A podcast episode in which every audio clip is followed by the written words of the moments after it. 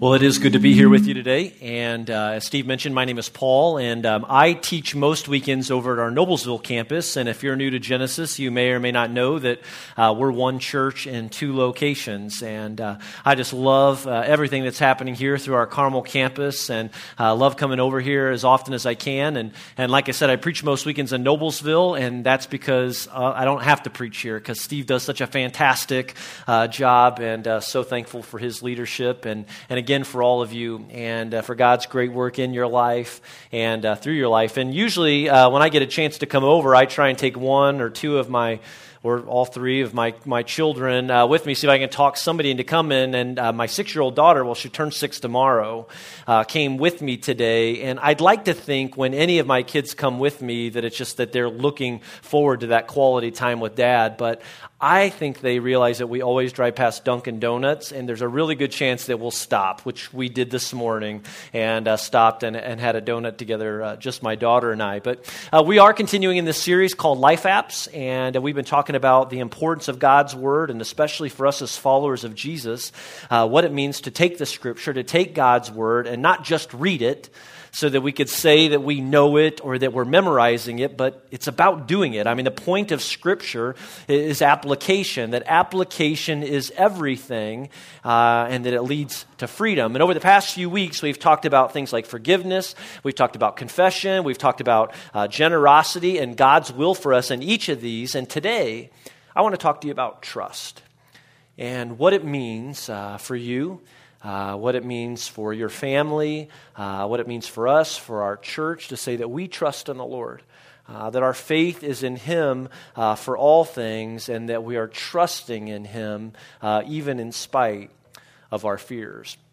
A few weeks ago, uh, there was an article in the Indy Star that you may have seen, and it was an article about these uh, stick figure decals that you sometimes see uh, on the back of vehicles. You know what I'm talking about? Uh, when I say these, we've got an example of kind of a traditional uh, stick figure decal here, and you know that with every decal and in different families, it, it says a little bit about your family and how many members are in it and what some of your interests are. Again, just, just something about you uh, as a family. Well, they can get pretty clever too, and I ran across a few that I thought you might appreciate. Like there's this one right here of mom and dad and a whole bunch of kids, which just basically communicates mom and dad are happy. All right, they're doing really well uh, together in their marriage. But this one's kind of interesting too. My neighbor would put one on like this. It just says that we're fine and uh, we enjoy the uh, extra money. Uh, this next one, I think, well, this guy just wants you to know that he's available. All right, and uh, he is willing. He would love to uh, to get your number. how about this next one here? Just look at it. So we've got a guy who likes karate and maybe about 25 cats. And I'm guessing he's not married. Well, we, you can read it, whatever you want uh, into it. Uh, and then this may kind of describe how you feel about these stick figure decals. You're just not a fan of them. But uh, again, there was this article in the Indy Star, and apparently, according to this article, some police and safety organizations are warning people to avoid these stickers uh, to not put them on your car, saying that they have the potential to provide too much information to criminals who might consider committing a crime against you. Now, I read this, and my first reaction was, Really? Like, it's that bad. Like, I mean, we, we are at this point that, that, I mean, what have we become? I mean, is it really that bad? I mean, who can you trust anymore? You know, if you've got to worry about what you're putting on the back of your vehicle. Now, forgive me if I have caused any of you any unexpected, unnecessary anxiety today because you've got one of these on the back of your car right now. And if so, we've got a great volunteer team in the parking lot will be happy to help you remove that decal uh, before you leave today uh, if you're nervous about it. But no, seriously, who can you trust? Like, I mean, who can you trust? I mean, it's becoming more and more difficult these days to trust people. I mean, isn't it? And we live in this fear filled world, and, and, and, that fear just makes it difficult to trust. And why is it so difficult to trust? Well, think about it. I mean, think about how many times in your life you've been hurt. Uh, somebody that you trusted or thought you could trust, they lied to you, or they, or they misled you, or we've, we've all been burned. And, and because of it, our natural uh, defense mechanism in these situations is to simply not trust anyone. And if we're being completely honest, and I think this is true, especially if you call yourself a follower of Jesus, is that we're afraid. We're afraid to trust people. And when we're afraid to trust people, it makes it even more difficult to trust in God. And the truth is, the fact is that some of you are sitting here right now and you're facing some big challenges.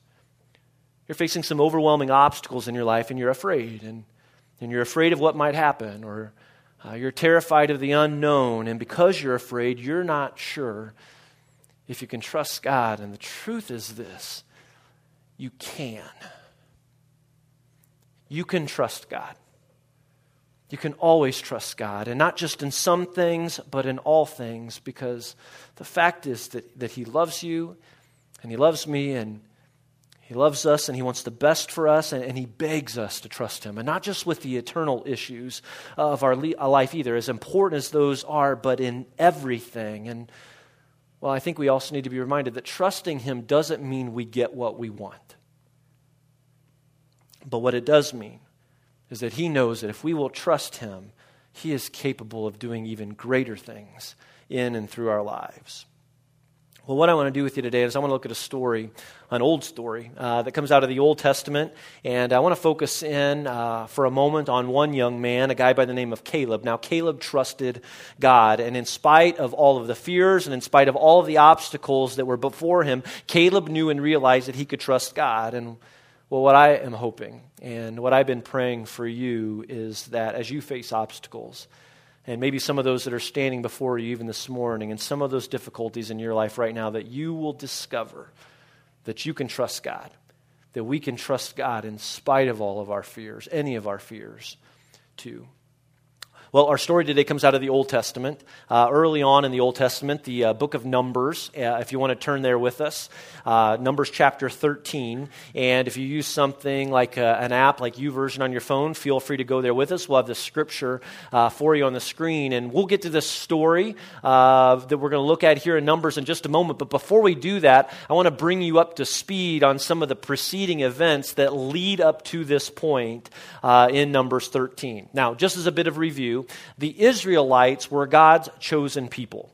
And history records that they spent 400 years living as slaves in Egypt until one day God appeared to a man by the name of Moses. Now, you might be new to all of this, new to church, but there's a really good chance that you've heard of this story or you've seen reference to this story before. But there's this day when God appeared to a man by the name of Moses through a burning bush, and he told Moses to go to the Egyptian leader, to go to the Pharaoh, and to tell the Pharaoh to let the people go, to demand that he set them free. And then God said to Moses in Exodus chapter 3, verse 8, this promise. Here's what he said to Moses He says, So I have come down to rescue them from the hand of the Egyptians and to bring them up out of that land into a good and spacious land, a land flowing with milk and honey, the home of the Canaanites, Hittites, Amorites, Perizzites, Hivites, and Jebusites. And we'll get to uh, those folks in just a second. But God just basically says, Hey, I'm going to rescue my people. I'm going to bring them out of slavery and I'm going to lead them into this new land. And this land will be flowing, as God describes it, with milk and honey. That was just God's way of saying that it's going to be spacious and it's going to be beautiful and it's going to be fertile and you will benefit from it and you will enjoy it. It, it was God's way of basically saying to them, Moses, I have really good plans for my people and I've got a place for them and I'm going to do something great in them and in your lives. And sure enough, that's what God does.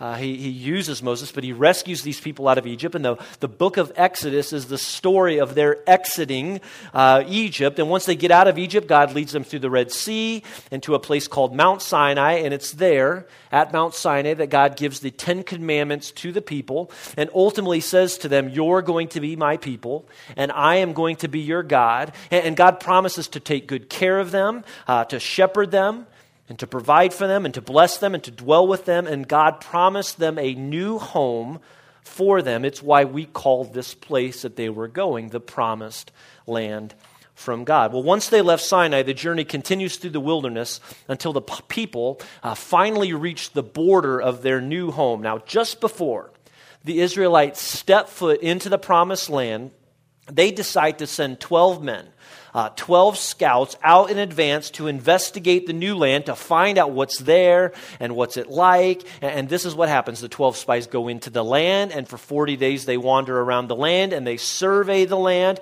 And when they finish, these 12 return and report to Moses and to the whole Israelite community what they found. And that's where we pick it up in Numbers 13, verse 27. It says, They gave Moses, who was their leader at the time, this account. They said, we went into the land which you sent us, and it does flow with milk and honey. And here's its fruit. And so they're like, hey, it's great. Like, it's, just, it's greater than what has been promised and what's been described to us, and it flows with milk and honey. And here's the evidence of the fruit, and they brought some with them, and they showed it, and it was just as God had promised. But, and don't miss the but. And in this case, it's a really, really big but, all right? But in verse 28, it says they reported, but the people who live there are powerful, and the cities are fortified and very large, and we even saw descendants of Anak there. And so, like, they're like, the people living there, like, the enemy is strong and powerful. The cities are way too fortified and very well protected, too. And while the 12 affirm that the land is good, just as God had described, an overwhelming majority of them, you know, can't help but focus on the obstacles that are standing before them. I mean, they're so overwhelmed by the obstacles and the challenges in front of them, and their hearts are full of fear. And even though God had promised to give them this land, they're like, thanks, but no thanks. It's, it's not going to happen. And you know what? We're like this too sometimes, aren't we? Like, I'm guilty of this sort of reaction. And I mean, especially if you're a follower of Jesus, I mean, we experience the highs and lows of life. Look at it like this. I mean, maybe you come in here on a Sunday and you hear a message or you sing a song or you have an encouraging conversation with someone. You walk out of here and you are fired up and ready to go and you're all about believing. And then Monday hits and everything just comes flying in your face or some unexpected news or an unfortunate circumstance or situation and all of a sudden like everything that you were pumped up and filled full of faith ready to do i mean well sunday's just a distant memory to us and and now we're in a place where with these new challenges it's like i, I don't see a way through i don't see how we get through this one well, that, that's where pe- the people of Israel are. I mean, they're terrified. And of the 12 spies who went in the land, 10 were ready to call it quits, but two have a different view of things. Now, one of those guys was a guy by the name of Joshua. We're not going to really talk about him today, but a great guy uh, and worth talking about. The other is Caleb. And Caleb saw and experienced everything the scout team did, but Caleb had a different perspective. And again, while the overwhelming majority was giving into fear, Caleb's response is pretty encouraging. Look at verse 30. It says, Then Caleb silenced the people before Moses and said, We should go up and take possession of that land, for we can certainly do it. Okay, it was like, why, why we got to be like this? Like, there's no reason to be afraid. I mean, we need to go now. I mean, we need to act on this. We can do this. And he's not acting foolishly. I mean, this isn't some egotistical guy that refuses to ask for directions, all right? That's not the problem here, but this is faith. Like, this is Caleb's trust in God. And Caleb believed that God would give them the land because he promised. God had promised. But unfortunately, and as the story unfolds, I mean, his lone voice of hope and trust in God was no match for the other guys. And it didn't take long before these faithless ones were able to convince everyone else uh, of the obstacles that they were too great. And so the Israelites, they don't advance. I mean, if you read this story for yourself, they're not going to go in right now and take possession of the land, but instead, uh, and because of their punishment, they were forced to turn back, and they end up wandering around in the wilderness for the next 40 years. And they wander around until an entire generation of people have, has died off for 40 years. Until 40 years later, under the leadership of Joshua and Caleb, these people move forward and they take possession of the land just as God had promised. See, God had good plans for the Israelites. Really good plans. And he just kept asking them to trust. He kept saying, I need you to trust me. I need you to keep your faith and focused on me. And when they faced a great obstacle, I mean, for so many, they were just filled with fear and they failed to trust God. And I just think that, I mean, the same sort of things happen in our lives every day. I mean, I'm guilty of this too. I mean, when, I mean, when you think about your life, when you think about some of those current obstacles before you and those challenges, I mean, know, maybe for some of you, you're here today and you're newly married, and, maybe you've been married just for a matter of months, a year or two years, and you know you're facing some real challenges and in your marriage and a little discouraged because it's, it's not what you thought that it would be. Maybe you're living alone right now, and, and the ongoing reminder and the ongoing challenge for you is that you're alone and that there isn't anyone else. And, and sometimes you wonder if you'll live alone for the rest of your life. I mean, for some of you, maybe you're a student, maybe you're a college student, and you're already looking ahead to the fall, and, and, but you're, you're up against an unexpected increase in your tuition, and you're, you're not sure where the money's going to come from this next year.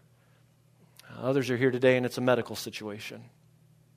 You're just kind of working through those details and you're not sure what lies on the other end. Or maybe, maybe it's just the questions and the uncertainty of the future. I mean, you want to make a bold move for God, but, but can you trust Him? Or, you know, as you think about your future, I mean, you've got your heart set on retiring, you know, maybe in the next couple of years or something, but you're not sure if there's going to be enough there. You know, whatever it is, we, we don't know if we can trust. Can I trust God with this? You know, maybe I, have trusted Him with that, but what about this one? What if this one finally trumps His abilities in my life? And we want to trust, but we find ourselves crumbling under the unknown. You know, we can, we can learn some lessons from this story and from Caleb and what it means to trust God in spite of our fears, like, like this. The first one is this that you, you can trust that God is for you. You can trust Him in that that He is for you, that no matter what you've got going on in your life right now, that He is for you, and that means that He's not against you. You know, it didn't take long uh, before fear overcame the Israelites. I mean, they forgot all about the journey they had been on and all of the events that led up to this point. I mean, they, if you continue reading in Numbers 14, you can see for yourself how the naysayers started making accusations that God was to blame that he was responsible for this, that he was punishing them and willing to have them die or to be killed. And they even go as far as saying, you know what, why stay here? Let's go back through the wilderness all the way back to Egypt. We'd be better off just living as slaves in Egypt. Do you see how quickly they forgot? How quickly we forget. I mean, these are the same Israelites that watched God you know, witness the 10 plagues in Egypt. These are the same Israelites that marched through the Red Sea. The same Israelites that, you know, where God guided them by a cloud by day and by fire at night. He fed them, and now they face this new challenge, and all of a sudden they start believing that God has it out for them. I don't know about you, but I can be like that. I can trust the Lord really well when things are going really well. You know, when things are going great. But the moment I face some pressure or an obstacle that's out of my control, it's in times like these where it's difficult to trust God. And, and here's the thing you know, God never promised a pain free life, He never promised a life free of challenges and, and disappointments. I mean, Jesus said, In this world you will have trouble. He says, You're going to face it. But what was his word of hope for us? His word of hope was, But take heart, I have overcome the world. And that just kind of reminds me that this life that we live, however many days the Lord has for you, has for me, that the race is a difficult one. It's a difficult race, it's a difficult run. But the finish line is glorious, it's spectacular. And that just kind of reminds me that, uh, that Scripture teaches us that no matter what you face in life, God's Word reminds us that in the end, He's going to make sense of it all. It'll all come together. And another place in, in Scripture just even talks about that even through our, our difficult times, that God is going to use all of that, and somehow eternity with Him will be greater because of it. That's a wonderful truth. It's tough to trust. It's tough to trust when you're living in it. But what a great promise for us all.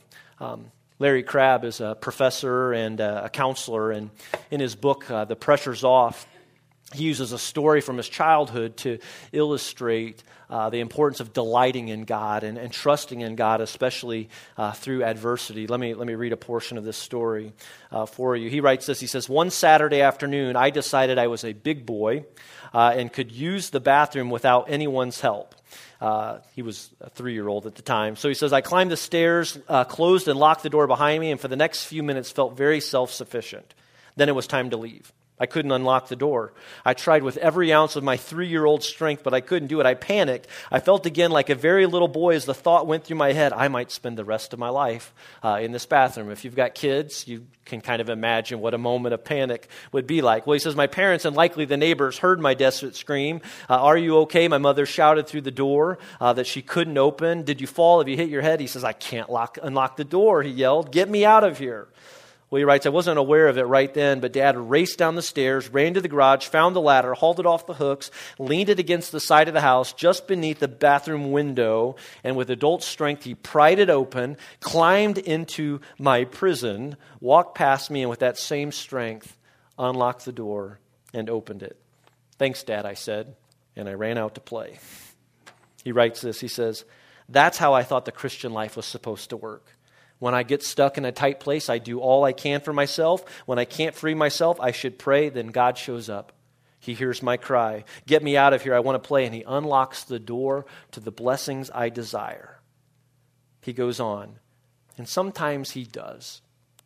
But now, no longer three years old and approaching 60, I am realizing the Christian life doesn't work that way. And I wonder are any of us content with God? I mean, do we even like him when he doesn't open the door we most want open, when a marriage doesn't heal, when rebellious kids still rebel, when friends betray, when financial reverses threaten our comfortable way of life, when the prospect of terrorism looms, when, when health worsens despite much prayer, when loneliness intensifies and depression deepens, when ministries die? He says, God has climbed through the small window into my dark room, but he doesn't walk by me to turn the lock that I couldn't budge. Instead, he sits down on the bathroom floor and says, Come sit with me. He seems to think that climbing into the room to be with me matters more than letting me out to play. And I don't always see it that way. Get me out of here, I scream. If you love me, unlock the door. And then he finishes with this. He says, Dear friend, the choice is ours. Either we can keep asking him to give us what we think will make us happy, to escape our dark room and run to the playground of blessings or we can accept his invitation to sit with him for now, perhaps in darkness, and to seize the opportunity to know him better, to trust him, and to represent him well in this difficult world. What's God want from us? He wants me to trust. He wants you to keep trusting, to keep your faith in him. And how does he demonstrate that for us? He promises that he's with us. Uh, look, at, look at Caleb's reply to the people as they're still arguing over what to do. In Numbers 14, verse 9, he says, Only do not rebel against the Lord. That's what, that's what, what he sees happening. He says, And do not be afraid of the people of the land because we will devour them. He says, Their protection is gone, but the Lord is with us. Do not be afraid. The Lord is with us. And what was true for them is the same truth for you and me. That when we face the unexpected obstacles in our life and we start questioning or wondering, is he for us? Is he against us? When we question his love, or worse than that, we fear that maybe he's punishing us for some reason. Well, the truth is, like what the Apostle Paul says in Romans 8 31, the second half of that verse, he says, If God is for us, who can be against us? If God is for us, who can be against us? And how does he demonstrate that he is for us? Well, he doesn't promise us that things will always go as we want but he does promise that he'll be with us and that he is not only with us, but he's for us, so that no matter what you're up against in your life right now, you can trust that God is for you too. Second thing is this that you can trust that God is for you, but you can also trust his strength. You can trust the strength of God. Now, the Israelites were so focused on their weaknesses uh, instead of the power and the strength of God. I mean, they feared their weaknesses and lacked the strength uh, to overcome the obstacles. Uh, my family, uh, we were in Florida just a few weeks back, and uh, for the last few years now, we've spent a week at the beach with my wife's uh, family. And uh, we go down to the Fort Walton, Pensacola area, and we love the beach. Uh, my family, we're beach people, and so we're happy to go down to the beach each day. We spend the whole day just sitting in chairs down in the sand and enjoying the sunshine, enjoying the water. And I like to go out in the ocean, and we were down there again just a few weeks ago and, and spend a lot of time in the ocean, but, but if I'm absolutely honest with you, um, the ocean gives me the heebie jeebies just a little bit. You know, I mean, when you get in there and you can't see really what's going on, and you know that this isn't really your territory, and those things that were created for the water, like they can see fine, all right? And you're in their neighborhood, their territory now, and so you're kind of always wondering what's going on around you. And so whenever I go into the water, I'm thinking exit strategy, all right? I mean, if there's a situation, you know, if something brushes my leg, whatever it may be, how am I going to get out of the water as fast as possible? And there's stuff in there. And, you know, we, we, we stay in this high rise, and on a really clear day, you can look from the balcony of the high rise and you can see what's in the water. I mean, you can see the dolphins. We've seen sharks, plenty of stingrays. Well, Luke and I, my eight year old son, we were out in the water. We were just playing catch, and there was pretty good distance between us, and we're throwing this ball across the water and having a good time. And well, it didn't hit me right away, but I started to notice that there was a bit of a group of people that had kind of gathered on the shore, and we're just kind of pointing and looking a little bit. And then it hit me that I bet they've seen something. Like there's something in the water, and what do you know? They're kind of pointing near us, and before you know it, this shark swims right in between my son and I, this distance where we're catching. Now, this shark was probably about this big, maybe. And, uh, you know, again, I don't know how they ha- big they have to be uh, to get upset or angry, but we didn't panic. But immediately the exit strategy kicked in. It's just like, okay, well, I, you punch it in the nose? Is that what they said? I mean, can you really kick in the water if I need to kick it in the water? And I'm not even thinking about how to get my son out of the water. It's just all me at this point of, okay, how, do, I mean, if, if he wanted to take a chunk out of my leg, if he wanted to nibble on my toes or something, I'm sure there would be nothing that would have prevented him from doing that, and I can only get out of the water uh, so so quick. But um, but give the Israelites credit if you would, because they got one thing right. They had no chance on their own. Right? I mean, they, they, had no chance. I mean, this land was inhabited by the Anakites, and not only the Anakites, but we read about the Canaanites and the Hivites and the Jebusites and the Amorites and the Perizzites, and, and they were terribly outnumbered. And you know what? Here's the thing most of the time in your life and in my life, we're outnumbered too. And you and I, we're nothing on our own. And we've got an enemy, and our enemy threatens us. And just like the enemies here in Scripture that took on these various names, our enemy, well, he takes on he takes on names too, like names like struggling. When you just know things aren't right in this marriage, and uh, we've been here before, or we've never been here before, and I don't know if we're gonna if we're going to get through this. Sometimes uh, the problems and challenges of life take on names like desperate, uh, like when you are so overwhelmed and so deep in debt that you have no idea how you could ever find your way through. Uh, sometimes it's fearful. Uh, when the rumors of more cutbacks at work, or you know that your company is changing. Maybe you started a company, and while you started it in faith and with trust, well, you're at a place right now, and you're not sure if you can continue in that faith and in that trust. Sometimes our enemy takes on the name terrified. Uh, when you know the test results are in, and maybe a doctor just says, I, I need to see you right away. Uh, sometimes confused when as a parent you know that your teenager or your college student is in a really bad place and sometimes it's hopeless. You know as you wonder if well if things will ever work out for you if you and your spouse will ever get pregnant. And whatever it is and whatever place you're in i mean it's when it's tough it can be difficult to trust god.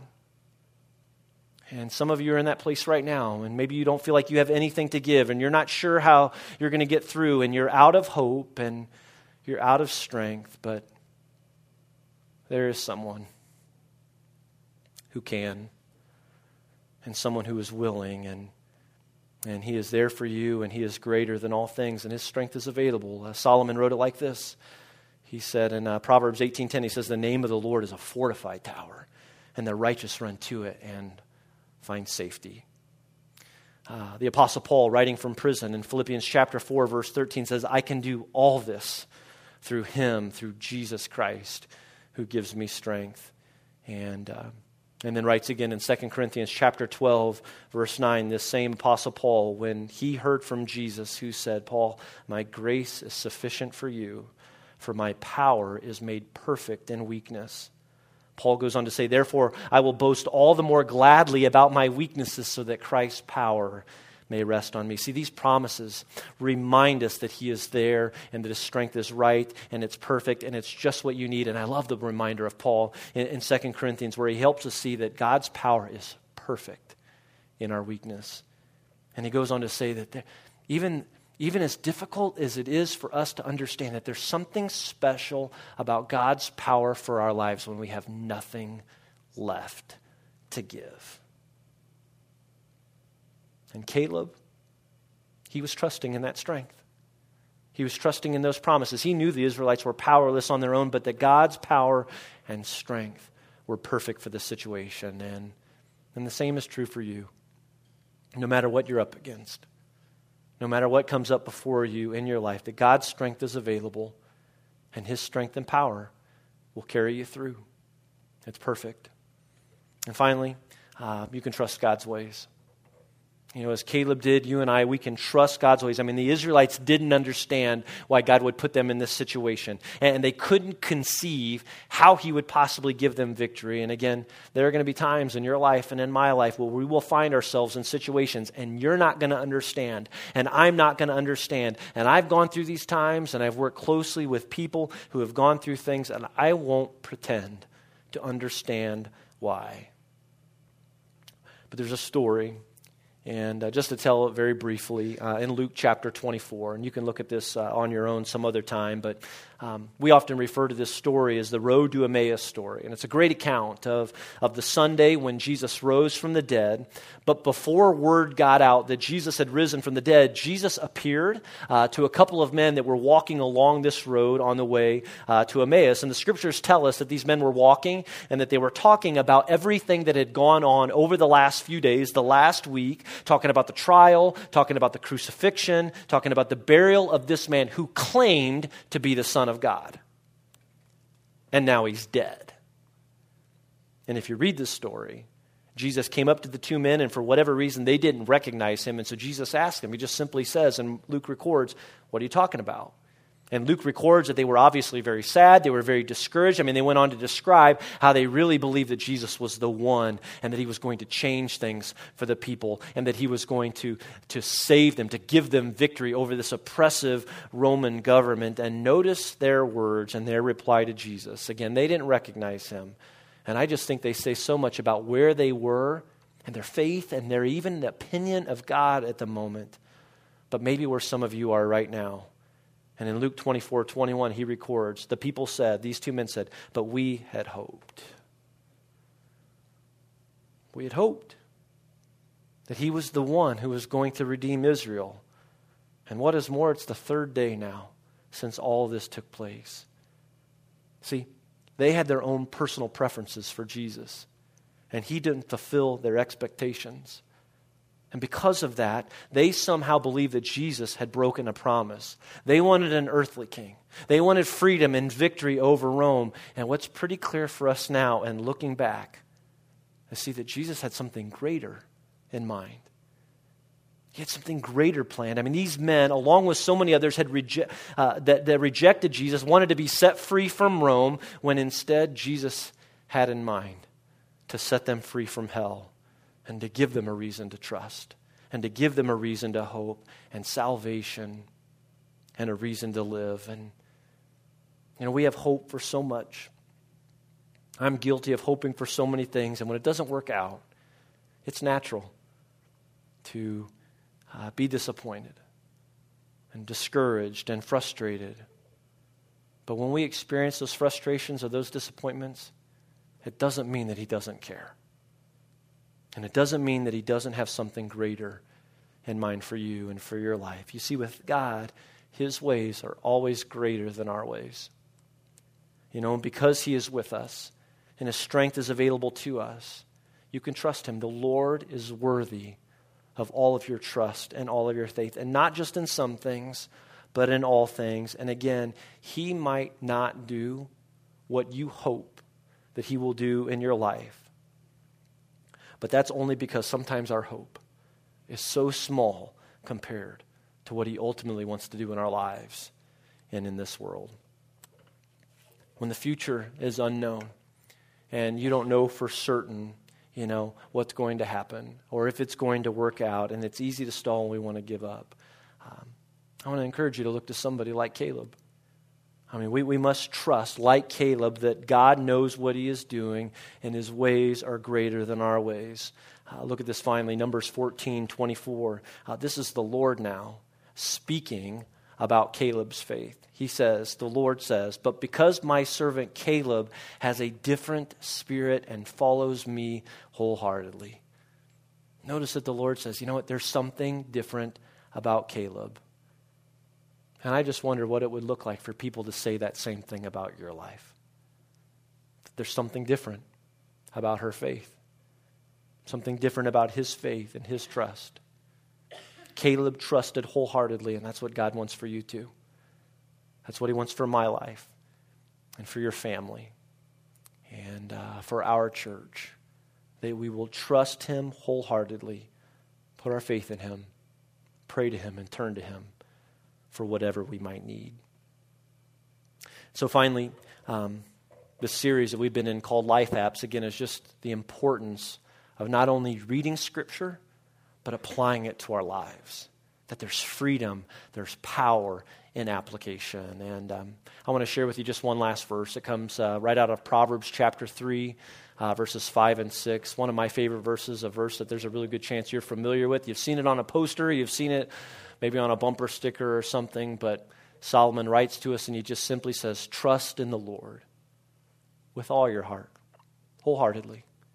And lean not on your own understanding. In all your ways, submit to him, and he will make your paths straight. Which means that little by little, one by one, he will remove all of the obstacles so that we can become everything that the Lord wants us to be. Here's my challenge for you today. Here's what I want to ask Would you be willing to pray a prayer like this today? Would you be willing to just simply pray, God, today I trust you. I am renewing my faith in you. I am renewing my trust and my desire to trust you with all things. I am transferring this so called trust that I've put in myself or in someone else or in a report or in the hopes that things will work out the way that I want them to. I am transferring that so called trust to the only one who can be trusted. And I'm putting my trust in you today. To just pray a prayer, that simple, but a big one too. God, I trust you because you are faithful and you are good and you are for me and your strength is perfect in all things. Let's do that right now. Will you bow your heads with me? And, and again, I just want to invite you wherever you are, whatever it is that's going on in your life right now, you may think that you're the only one that completely knows, but He knows and He understands in even greater ways than we do. But what would it look like for you to cry out to Him, to reach out to Him today and say, God, I trust you. Even though I don't completely understand, I trust you. And that you take a moment to do that right now.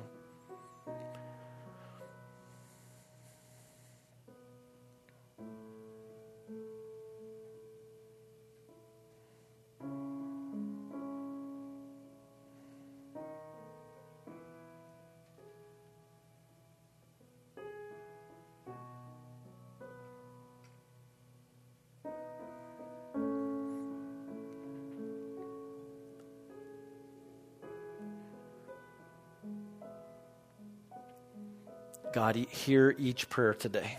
Uh, hear each cry out to you, Lord. And I pray that as we open up our hearts and as we turn to you and as we pray a prayer like that to say that we want to trust you, God, God, I pray that you would respond. I pray that you would respond and you would give us the peace that passes all understanding, that we would know the power of your presence in our lives. And that you'll just give us the strength for today.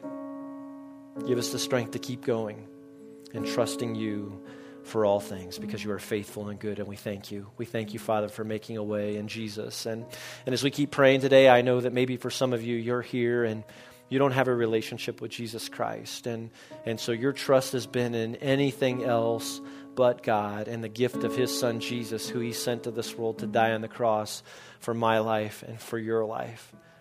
To offer you forgiveness, to offer you hope and life. And so maybe for you, your response today is if you believe the Lord is working in your life and He's drawing you to Himself in ways that maybe you really can't even describe, don't push back. Don't resist that. But maybe open your heart today and invite Him to come in. You can pray a prayer like this Lord Jesus, come into my life. Forgive me. I am putting my trust and my faith in you today. God, we thank you for your work. We thank you for those who are responding to you even right now, and as you're welcome, welcoming them in uh, to the family. God, I pray that they would know and see and understand that change for their life and desire to grow in it and to follow you with every bit of their lives, Lord. Lord, we're here to trust. And it's difficult sometimes, but I pray that as we open our hearts, God, that you would give us the faith to trust in you for all things. And it's in Jesus' name we pray. Amen.